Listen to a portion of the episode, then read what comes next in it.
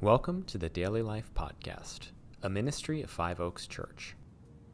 Our mission is to help you follow Jesus in your daily life. The topic of this week's podcast is Gospel Fellowship. Pray for God to help you show His peace to others in your life. Some people seem to thrive on being constantly embattled in their lives. A quick look through social media shows this.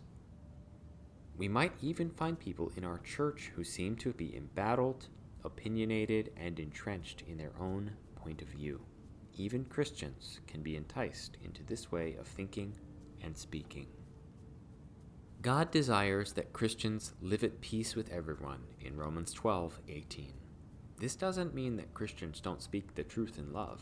Sometimes we have hard relationships not just because of what we say, but because of how we say it.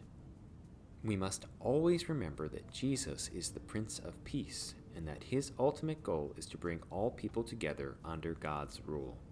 We should live as ambassadors of the Prince of Peace. Today's scripture reading is from Romans 12, 17 through 18, New Living Translation. Never pay back evil with more evil. Do things in such a way that everyone can see you are honorable. Do all that you can to live at peace with everyone. Reflect.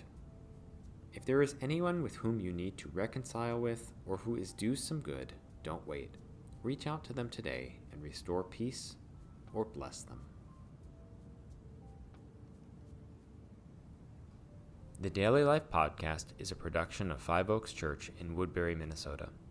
To learn more, visit us online at fiveoaks.church.